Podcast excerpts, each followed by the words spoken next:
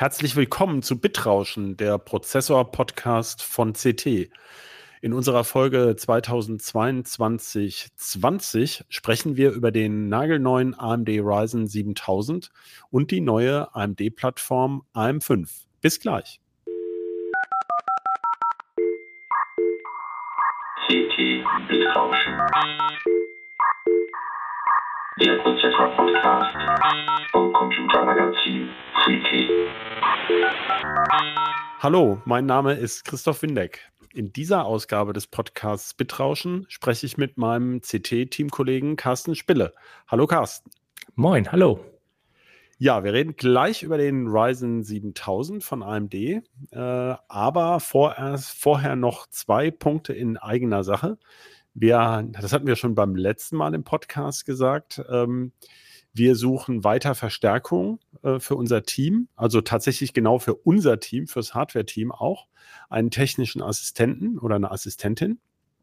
Und mittlerweile haben wir, glaube ich, sogar zwei, aber auf jeden Fall eine Stelle für einen Redakteur oder Volontär, beziehungsweise natürlich Redakteurin oder Volontärin bei der CT, also eher ein Beruf, wo man schreiben muss. Ähm, weniger jetzt äh, für Hardware, sondern zum Beispiel auch für Security, aber auch für andere Themen. Also wer jemanden kennt äh, oder sich selber bewerben möchte, ähm, schauen Sie mal vorbei unter heise-gruppe.de slash Karriere oder melden Sie sich gerne auch direkt bei uns via bit-rauschen.ct.de. Also wir suchen dringend Mitstreiterinnen und Mitstreiter für unser Team. Ja, aber nun zum Thema, Carsten. Ja, bitte. Der, der AMD Ryzen 7000 alias Raphael. Ähm, das ist ja ein besonderer, besonderes, äh, besondere neue Prozessor-Einführung, ähm, weil ja jetzt AMD nicht nur einfach eine neue Prozessorgeneration bringt, genau. sondern eben auch die Fassung wechselt, die sie ja. ja bei AM4 so lange stabil gehalten haben. Also es kommt im Grunde ein komplettes neues Ökosystem. Ähm, du hast schon gemessen. Fangen wir mal vorne ja. an. Ähm, die spannendste Frage: Ist er schneller als der Core i12000 von Intel? Ja, also das kann man fast ohne äh, irgendwelche Einschränkungen bejahen. Also wir, ich, wir haben in unseren ganzen Tests eigentlich nichts gefunden, wo der Core i12000 wirklich noch ähm, deutlich schneller war oder überhaupt schneller war. Also da hat AMD Performance. Schritt, ne? Vorher ja, war noch zum Beispiel vor allem die Single-Threading-Performance. Das war doch immer, Intel hatte ja sozusagen weniger Kerne oder weniger, weniger starke Kerne und konnte trotzdem äh, bei manchen Benchmarks noch glänzen. Das ist jetzt völlig ausgemerzt oder? Genau. Also Intel hatte ja ähm, mit, mit äh, der Core i12000 Generation auf diese hybride Architektur gewechselt, wo sie ähm, sehr, sehr aufwendig designte, stromfressende, aber auch sehr, sehr schnelle Kerne drin hatten, davon bis zu acht Stück und eben noch einige, auch bis zu acht in diesem Fall, ähm, Effizienzkerne. Und ähm, deswegen konnte Intel, auch wenn sie im Multithreading nicht mithalten konnten, schon mit den älteren Ryzens nicht, ähm, deswegen konnten sie bei Single-Threading und allen Anwendungen, die stark auf Single-Threading äh, aufsetzen beziehungsweise davon abhängen, konnten sie immer noch ganz gut aussehen und, und AMD auch zum Teil ja, schlagen. Und das Gaming, ist jetzt ne? vorbei. Ja, Gaming ist eins von den Sachen. Das ist zwar jetzt nicht klassisches Single-Threading, aber die meisten Spiele skalieren halt nicht weiter als bis über, über acht CPU-Kerne und da kommen dann halt nur die Performance-Kerne bei Intel zum Einsatz. Und bei AMD lagen viele der ähm, zusätzlichen Kerne einfach nur brach. Ja, und da ist jetzt auch tatsächlich der neue Ryzen 7000 dann auch ähm, schneller. Ja, also in allem, was wir so gemessen haben, war er schneller. Es mag natürlich auch mal irgendeinen äh, Ausreißer geben oder irgendwie ein einzelnes Spiel, was, wo es mal andersrum aussieht, weil das ganz speziell entweder auf Intel optimiert wurde oder mit irgendeiner äh, Besonderheit der AMD-Architektur vielleicht nicht klarkommt. Aber bei allem, was wir bis jetzt gesehen haben, war Intel nicht mehr vorne. Und um wie viel Prozent reden wir da? Ist das jetzt äh, 50 Prozent schneller der, äh, der neue Ryzen 7000 oder, oder in welchen Bereichen? Ja, du hast das jetzt wahrscheinlich mehr so, mehr so aus dem Bauch raus gesagt, um mal irgendeine unrealistische Zahl. Nein, tatsächlich ähm, im Multithreading ist der neue 16-Kerner der Ryzen 9 7950X ähm, beinahe 50 Prozent schneller als äh, Intels Core i12900K. Im Single-Threading ist es allerdings deutlich knapper. Beim im Cinebench zum Beispiel sind da so wenige, wenige Prozent dazwischen. Ähm, in Spielen schwankt es ein bisschen, aber es kann auch mal deutlich schneller sein, auch so mal 20 Prozent. Ah ja, ja, das sind ja schon, das sind ja schon beeindruckende Zahlen. Das hat Doch, man ja das, gar nicht so oft. Das, ne? das ist schon einiges. Man, ja, ja. das ist nicht mehr die Regel in letzter Zeit gewesen. Sag. Aber Und wie du ja schon sagtest, äh, AMD hat ja in diesem Fall auch nicht nur wieder eine weitere ähm, AM4-Generation rausgebracht, sondern wirklich die Plattform gewechselt und äh, da ja auch einiges umgestellt noch. Da kommen wir aber wahrscheinlich gleich noch drauf zu sprechen. ja, können wir gleich weitermachen. Was genau haben Sie denn umgestellt? Ja, ähm, so gern ich jetzt AMD einfach nur weiter loben würde, weil sie sich auch einfach vieles, vieles richtig gemacht haben. Äh, ein guter Teil der höheren Performance geht äh, auf höhere Taktfrequenzen zurück. Das ist natürlich eine Sache, die man im, im Silizium-Design berücksichtigen muss und darauf optimieren muss. Aber AMD hat auch äh, eine neue ähm, TDP-Klasse eingeführt. TDP ist äh, die Thermal Design Power, also das, was die Prozessoren beziehungsweise wofür die Kühler spezifiziert sein müssen, um genau zu sein. Also man sagt in der Regel, dass die TDP-Klasse quasi die äh, erlaubte Leistungsaufnahme im Normalfall ist. Und die lag bisher bei AM4-Prozessoren bei 105 bis zu 105 Watt. Und jetzt äh, geht äh, AMD mit den AM5-Modellen bis zu 170 Watt beim 12 und beim 16. Oh, das ist ja schon äh, kräftiger Aufschlag. Ja, und, und das ist noch nicht alles. Ähm, das war zwar bisher auch schon so, aber das wussten halt leider die wenigsten. Ähm, AMD hat ähm, so ein paar Parameter wie äh, Stromstärke oder Temperatur der Spannungswandler und Prozessortemperatur, die quasi zur Laufzeit live überwacht werden.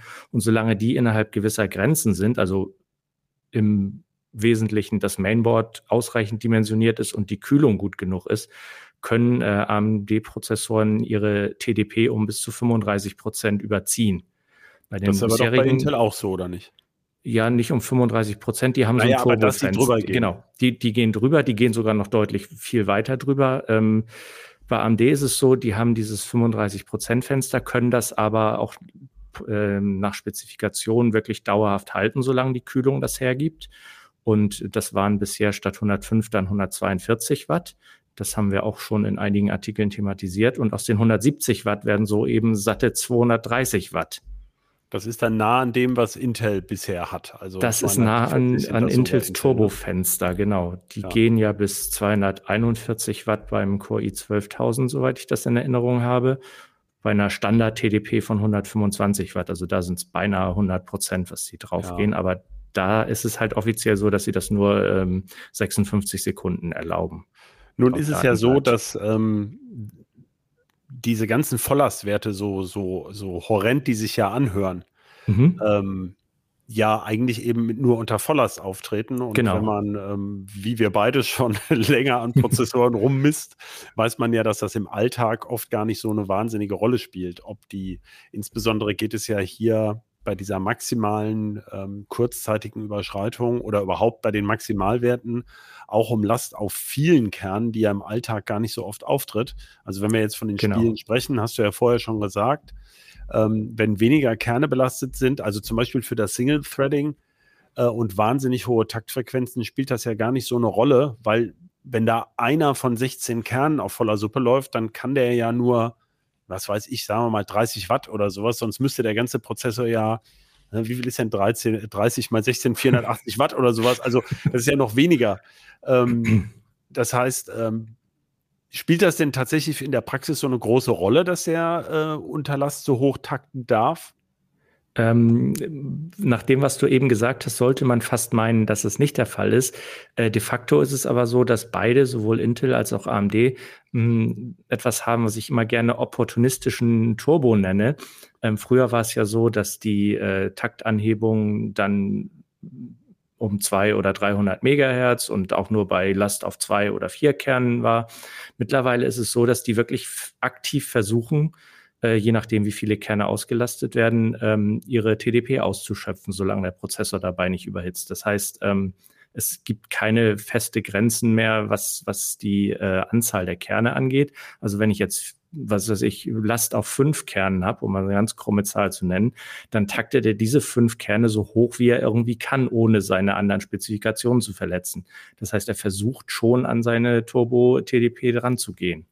Ja, aber ist doch gut so. Ist doch in meinem Interesse als Käufer, die, dass der so schnell rechnet, wie er irgendwie kann, ohne dass ich Leist darum Für die Leistung, die du, die du da abrufen kannst, ist das sicherlich gut. Das ist auch eine super Sache. Deswegen machen die Hersteller das ja auch. Für die Leistungsaufnahme bedeutet es aber, dass es doch deutlich häufiger, als man so meint, über seine äh, nominelle TDP drüber geht.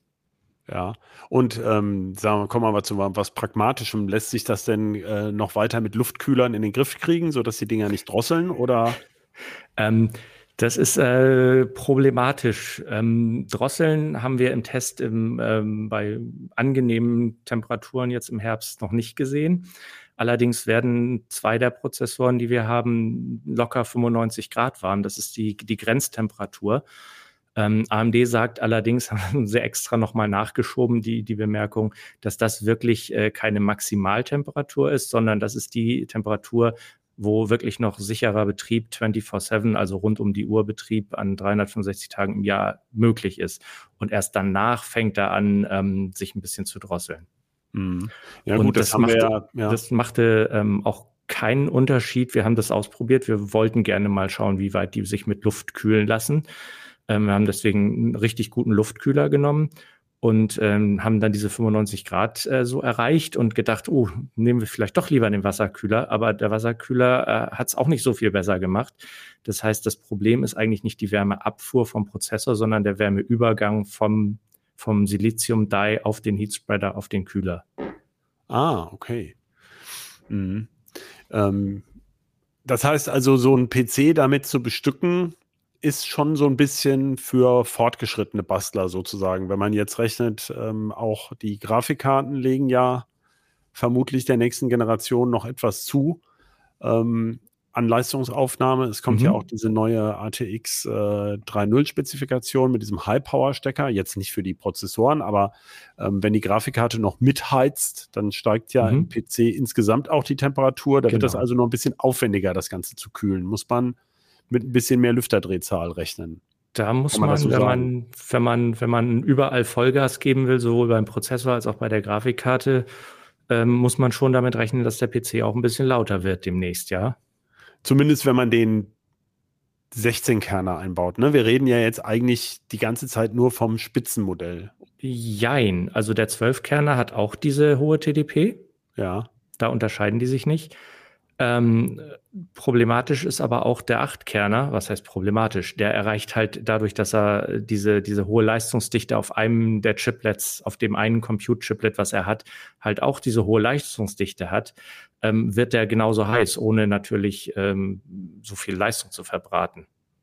Ah, okay, stimmt. Du, man hat ja, ähm, klar, die sind ja aus mehreren Chiplets zusammengesetzt. Ähm, da, da, reden wir nachher nochmal drüber, über die Chiplets. Das ist vielleicht zu verwirrend. Mit, ähm, äh, stimmt, was, was ist denn die neue Fertigungstechnik jetzt? Äh, das ist doch auch eine neue Fertigungstechnik, ne? Ja, genau. AMD ähm, hat jetzt bei TSMC die Ryzen 7000 in 5 Nanometer Technik äh, herstellen lassen. Davor waren es äh, 7 Nanometer bei den Ryzen 5000 und bei den Mobilchips waren es 6 Nanometer. Ah ja, okay. Also immer, immer ein bisschen kleiner, immer ein bisschen dichter zusammen und äh, die werden zwar auch effizienter, die Schaltkreise, aber man muss sich da immer entscheiden, ob man viel von der gewonnenen Effizienz äh, quasi mitnimmt oder einfach viel in zusätzlichen Takt investiert. Und äh, von diesen Verbesserungen hat, hat AMD äh, sehr viel in höhere Taktraten gesteckt. Jetzt stellst du das so dar, ähm, dass das vielleicht äh, also be äh, etwas bedauerlich ist, äh, dass der Prozessor so heiß fährt. Ähm, die modernen Prozessoren haben ja oft eine sogenannte Configurable TDP. Also ähm, mhm. kann man den nicht, ähm, wenn man das möchte, per BIOS-Setup oder sowas nicht auch ein bisschen runterdrehen?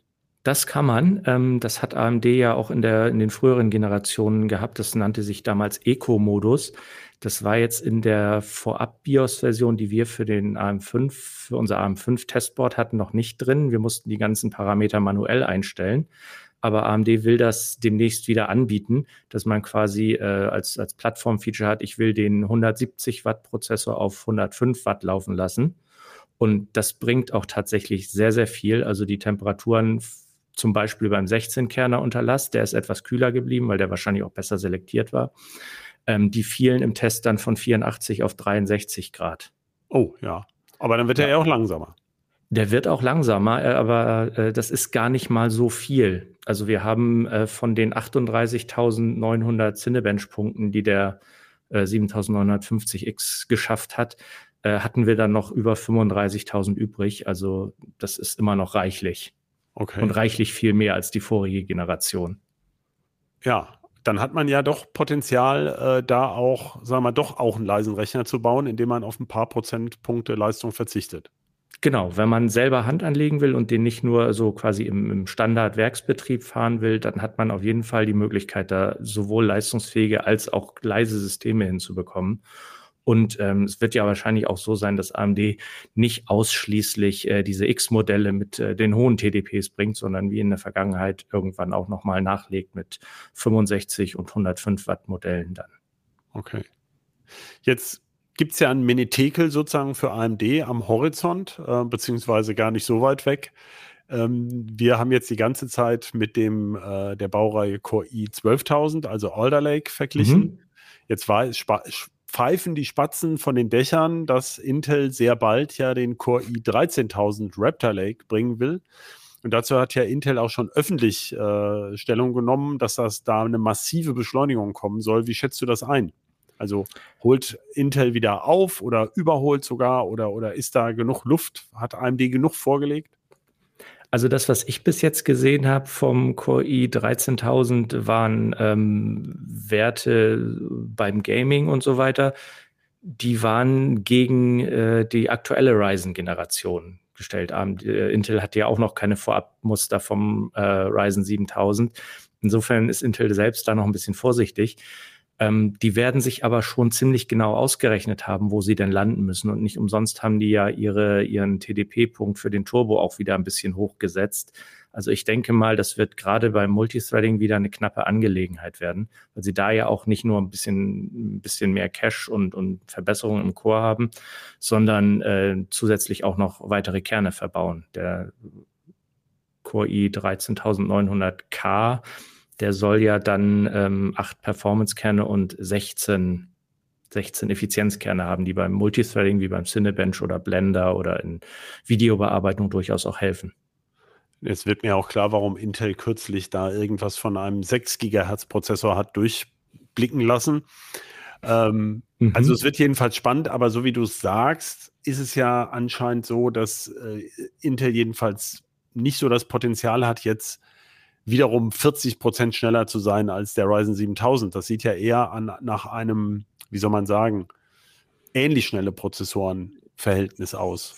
Würde ich auch am ehesten vermuten, was, was, worauf Intel wahrscheinlich auch ein bisschen abzielt. Die haben ja noch so ein paar ähm, extra Beschleuniger für KI, ihren GNA, diesen äh, Neural Accelerator Dingens. Ähm, wenn man dann Anwendungen hat, die darauf zugreifen, kann der natürlich äh, deutlich flotter sein, aber das Gut, ist aber, halt im Moment noch sehr, sehr die Ausnahme. Ja das machen ja manche Grafikkarten auch. Also da kann man ja Beispiel, immer, ja. je nach Grafikkarte verschiebt sich dann alles wieder. Also mhm. das finde ich sehr schwer, wenn man noch solche extra Features, also beim Desktop-PC hat man ja vielleicht gerade deshalb, weil man eben je nach Anwendung das Ganze ein bisschen maßschneidern will. Und da finde ich es immer schwierig, wenn man dann sagt, äh, ja, der Prozessor kann auch das noch, ja. Aber ja. gerade hat ja äh, Nvidia die GeForce äh, 4000 auch vorgestellt und da ja auch wieder auf KI-Algorithmen mhm. rumgeritten. Mhm. Also ich denke mal, ähm, das finde ich jetzt nicht so wahnsinnig relevant in dem Vergleich. Nee, ähm, aber das, das wird das vermutlich sein, worauf Intel sich dann im, im Vergleich am ehesten äh, konzentriert. Aber ich denke mal, wir werden dann un unseren Tests auch schon auf die Performance mehr eingehen, die, die man auch äh, mit normalen Anwendungen zu Hause erwarten kann. Na klar. Ähm, was ganz anderes. Ähm, wir haben ja. ja. jetzt sozusagen nur über diese Ultra-High-End-Prozessoren gesprochen. Mhm. Ähm, was, was wird denn der Ryzen 7000, also der stärkste, von dem du gerade gesprochen hast, was wird denn der überhaupt kosten? Gibt es da schon Preise? Ja, AMD hat äh, Preise genannt. Ähm, die sind natürlich, äh, das sind Launchpreise wie, wie immer. Das muss man mal sehen, wie die sich einpendeln. Aber AMD sagt, die wollen 849 Euro haben für das Topmodell. Das ist natürlich auch ein stolzer Preis. Und ähm, du hast gesagt, Preis, ja. es geht dann runter, 12er, 12 Kerner, 8 Kerner. Für, für viele Kerner. Spiele reichen ja im Grunde 6 Kerne. Mhm. Wo geht's los bei den neuen Ryzen 7000? Der 6-Kerner ist quasi das Einstiegsmodell der Ryzen 5 7600X und äh, der soll dann 360, also 359 Euro kosten. Das ist, das ist kein Einstiegspreis eigentlich. Nee, ne? nee. wenn man denkt, dass als der Ryzen antrat vor vier, fünf Jahren, äh, war ja, ja, gerade das Tolle, dass man eben ganz viele Kerne für, für einen günstigen Preis bekam. Mhm. Und irgendwie ähm, ist das nicht mehr so richtig so, ne? Nee, da musste AMD aber auch ein bisschen arbeiten, dass sie überhaupt wieder wahrgenommen wurden nach den FX-Jahren, wo AMD wirklich immer nur die Billigschiene bedienen konnte, wegen mangelnder Performance. Aber sagen wir ja mal positiv für, ähm, äh, man, man hat ja schon so gemunkelt, dass AMD möglicherweise auf der Preisschiene kontert. Und ähm, man weiß jetzt noch nicht, wo das rauskommt, aber das könnte natürlich im Sinne der Käufer und Käuferinnen äh, äh, ausgehen, dass man sagt, für so einen für so einen Sechskerner, äh, wenn da entsprechend Druck ist, muss Intel vielleicht billiger verkaufen. Also wenn man da jetzt nicht unbedingt AMD oder Intel will, sondern das nimmt, was für die Anwendung äh, äh, das Beste ist, hat man da vielleicht neue Optionen. Das stimmt auf jeden Fall. Und vor allen Dingen ist, wie gesagt, ja auch mal im Moment erstmal nur die erste Hälfte des, des, des Line-Ups überhaupt gelauncht. Da von AMD meinst du jetzt? Von AMD. Unter dem ja. 7600er ist ja noch A, ein bisschen Platz und dann gibt es ja noch die Varianten ohne X. Ähm, ich denke, da gibt es auch noch mit der Zeit äh, preislich attraktivere Optionen.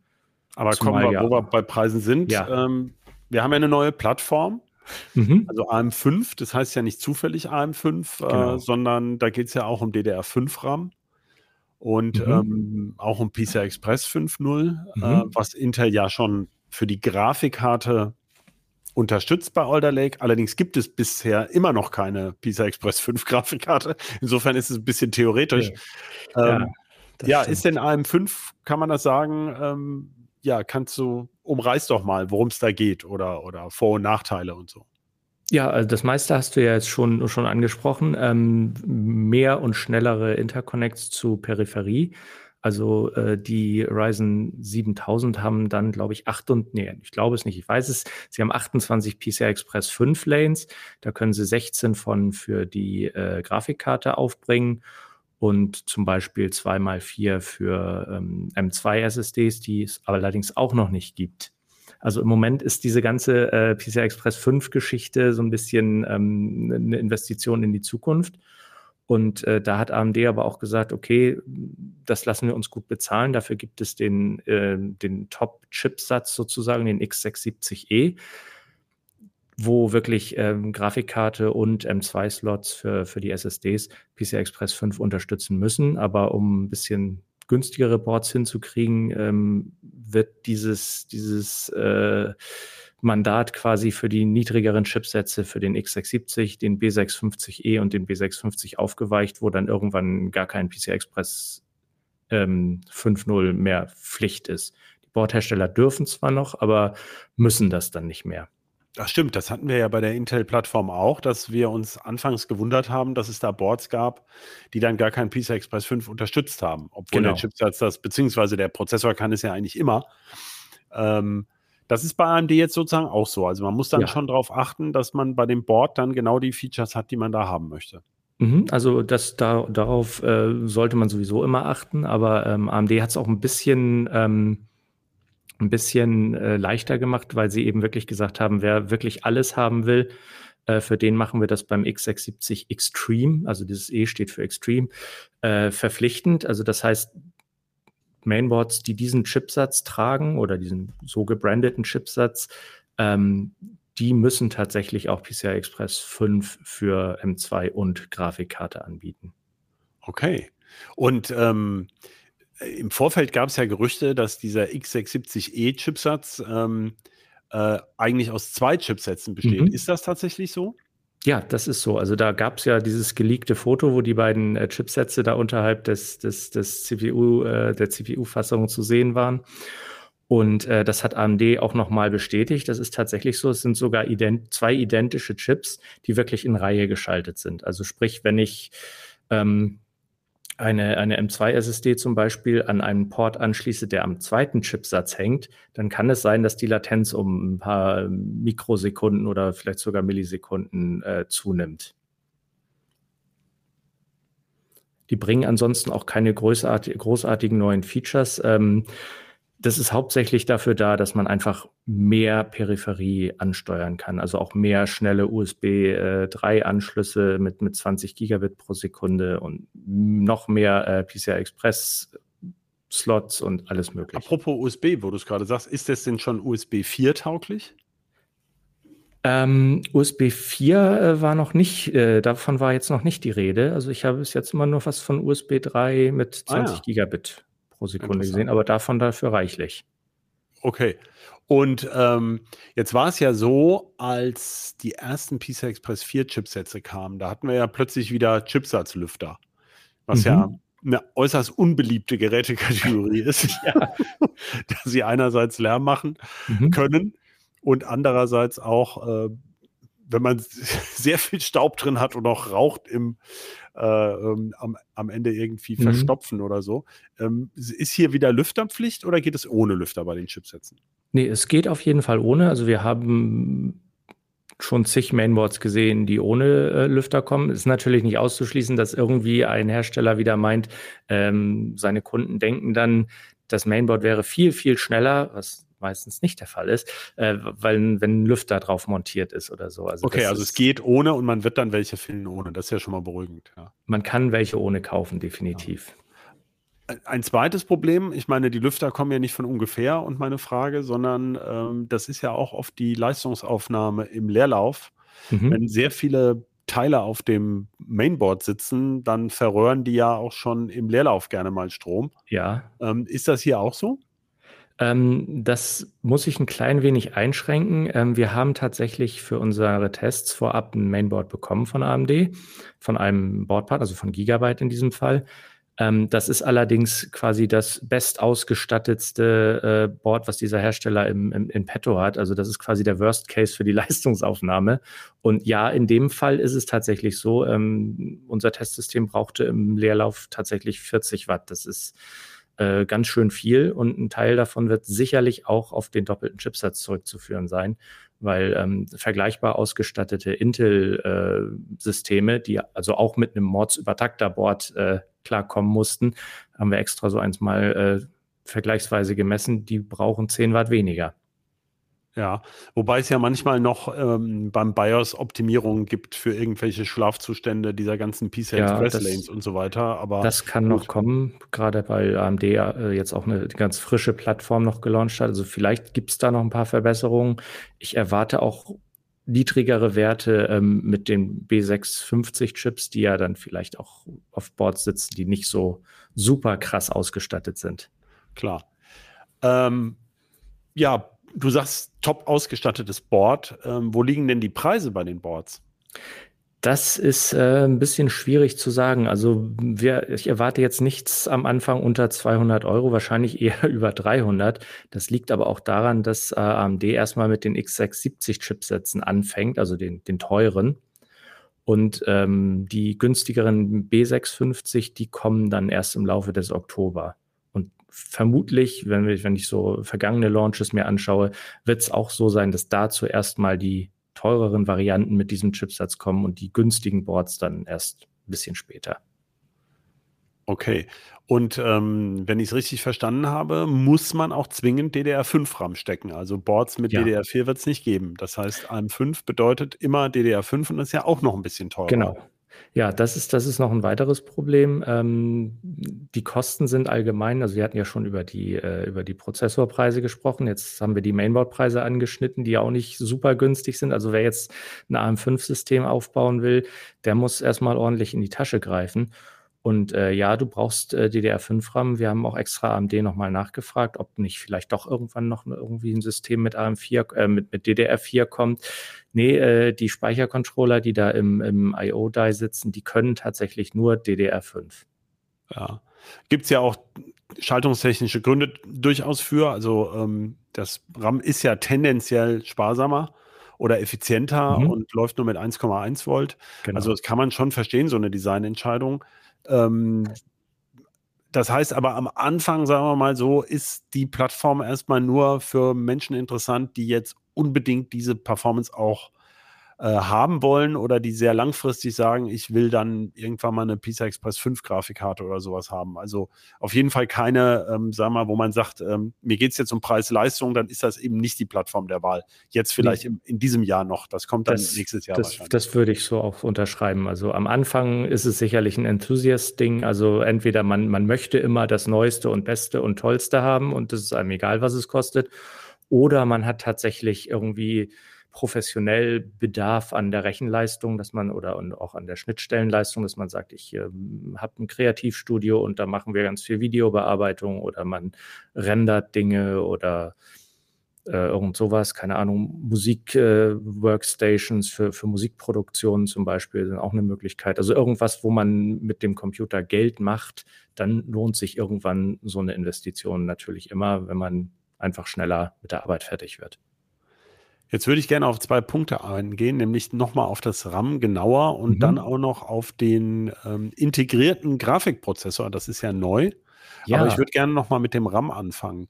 Konntet ihr denn irgendwie rauskriegen, ob das DDR5 für sich genommen überhaupt was bringt? Denn wir hatten ja bei dem, bei dem, ich sag schon Pentium 4, ich bin ganz verwirrt, äh, beim mhm. Core i12000 war es ja so, dass in vielen Benchmarks das schnellere RAM, also da kann man ja sowohl Mainboards mit DDR4 als auch welche mit DDR5 ausprobieren genau. und kann das messen.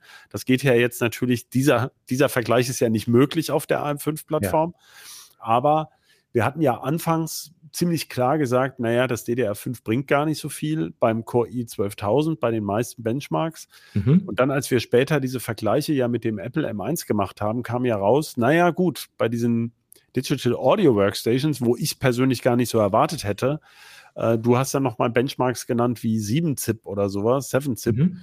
Ähm, da gibt es schon Sachen, wo DDR5 ähm, ne, also schon einen deutlichen Vorteil bringt. Ja. Wie ist da deine Einschätzung jetzt bei AM5? Ähm, lohnt sich das DDR5-RAM oder lohnt sich insbesondere noch schnelleres DDR5-RAM zu nehmen, als was AMD da vorsieht? Also das ist eine, eine, recht komplexe Frage, die du da stellst.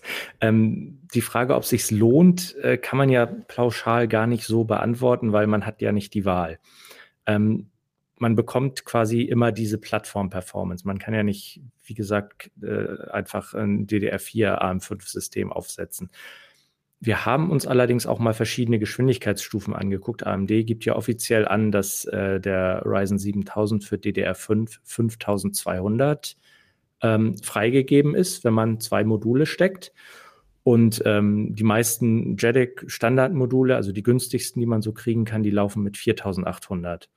Und ähm, wenn man jetzt irgendwie ähm, ins Übertakter-Business einsteigen will, dann gibt es auch durchaus äh, Kits, die DDR5 6000 schaffen. Also durchaus eine ganz schöne Spanne. Wir haben uns das alles dreimal angeguckt.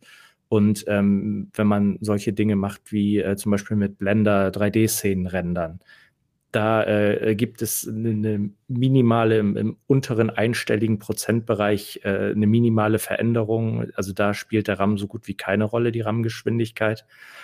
Ähm, bei 7-Zip, also beim Datenkomprimieren, wo es ja wirklich da auch drauf ankommt, äh, viele Daten durchzuschleusen, da merkt man schon einen Unterschied. Also da kann man auch durchaus durch den schnelleren Übertakterspeicher DDR5 6000 dann ähm, 12 Prozent, 15 Prozent gewinnen.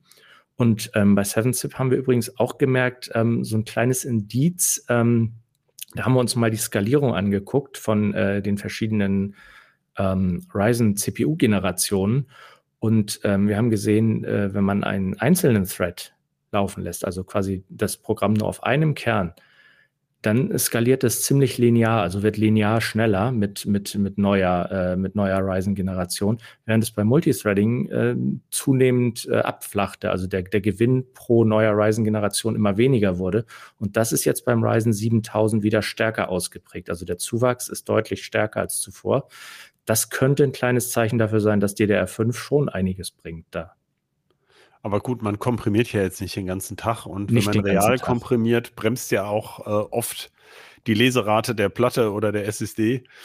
Mhm. Äh, wobei ja hier natürlich mit diesen PCI Express 5 SSDs, wenn sie dann mal da wären, dann natürlich auch noch wieder ein, ähm, ein potenzieller Vorteil. genau. Und das, das gleiche gilt ja auch fürs Dekomprimieren zum Beispiel. Und das ist zum Beispiel, wenn man ähm, gerne am PC spielt, so aufwendige Spiele in, in schicken 3D-Welten, die werden ja häufig noch auf der CPU äh, dekomprimiert und da bringt es das schon. Da können die Ladezeiten schon schneller ausfallen, wenn man eine ah ja, flottere okay. CPU mit mehr Bandbreite hat.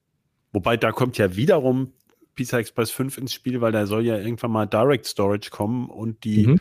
Der Prozessor sich sozusagen irgendwelche komprimierten Texturen direkt von der SSD saugen können, äh, der Grafik. Der Grafikprozessor, genau. Genau, an der CPU vorbei. Das ja an der CPU vorbei und dann auch noch komprimiert, sodass der Datenstrom wieder äh, geringer ausfällt. Ja, wenn das mal kommt, ist, ist das bestimmt eine schöne Sache.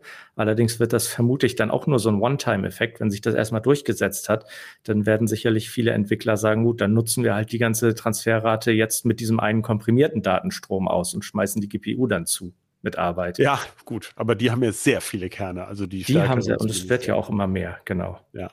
Aber du wolltest mich noch was zur integrierten Grafik genau, fragen. Das ist ja quasi das war doch eine tolle ein bisschen mein, mein heimlicher Star beim Ryzen 7000. ja, genau. Also bisher war es ja so, dass man bei AMD sich entscheiden musste, will ich mehr als äh, anfangs vier, später acht Kerne und eine eingebaute Grafik oder will ich eben äh, mehr Kerne, dann musste man mhm. die Ryzen ohne G nehmen. Das war ja genau. immer so schön äh, mit äh, 5000 G oder so, war dann der mit GPU. Mit Grafik. War ja leicht zu merken. mhm. Jetzt äh, ist kein G mehr dabei, aber immer eine GPU drin bei den neuen. Was Bis kann jetzt, die? ja. Ähm, also ja, früher war es ja so, dass die X, also die Nicht-G-Prozessoren, also auch die mit X, äh, hatten keine integrierte Grafik. Man musste A eine stecken. Das heißt, man musste sie erstmal kaufen und äh, es lief immer der PCI Express Anschluss. Also das war auch nicht besonders gut für die Leerlaufleistungsaufnahme. Das ist jetzt anders. Ähm, die integrierte Grafik äh, AMD, es scheint so ein bisschen ungeliebtes Stiefkind bei AMD gewesen zu sein in diesem Fall. Die ist tatsächlich nicht besonders schnell. Die ist auch explizit nicht als APU, also als Accelerated Processing Unit gedacht.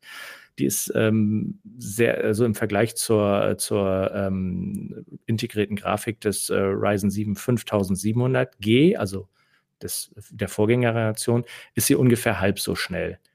Ähm, für Spiele hm, sollte man sich da also nicht unbedingt drauf verlassen. Aber sie ist äh, basiert auf der aktuellen RDNA 2 Architektur, wie die RX 6000 Karten, hat integriertes Hardware Raytracing, also man kann sich die Sachen, die Raytracing nutzen, anschauen, nicht besonders schnell die meisten.